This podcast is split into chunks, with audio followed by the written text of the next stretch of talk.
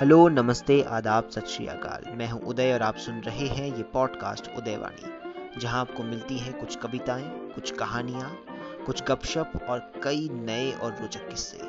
तो बने रहिए इस पॉडकास्ट के साथ और आइए शुरू करते हैं अपना नया एपिसोड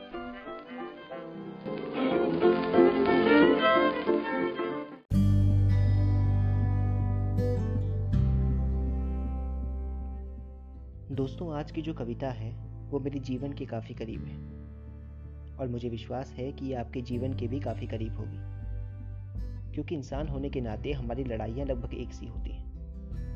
हम हमेशा दो स्थानों के बीच की दूरी को पाटना चाहते हैं।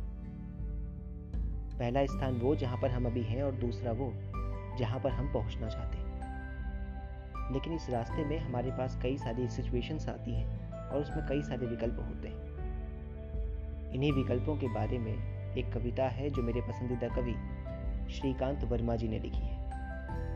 तो चलिए सुनते हैं ये कविता। चाहता तो बच सकता था, मगर कैसे बच सकता था? जो बचेगा, कैसे रचेगा? पहले में झुलसा, फिर धधका चिटकने लगा।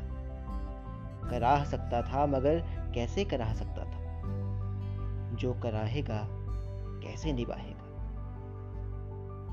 न यह शहादत थी, न यह उत्सर्ग था, न यह आत्मपीड़न था, न यह सजा थी। तब क्या था यह? किसी के मत्थे मर सकता था, मगर कैसे मर सकता था? किसी के मत्थे मर सकता था, मगर कैसे मर सकता था? जो मरेगा कैसे गड़ेगा?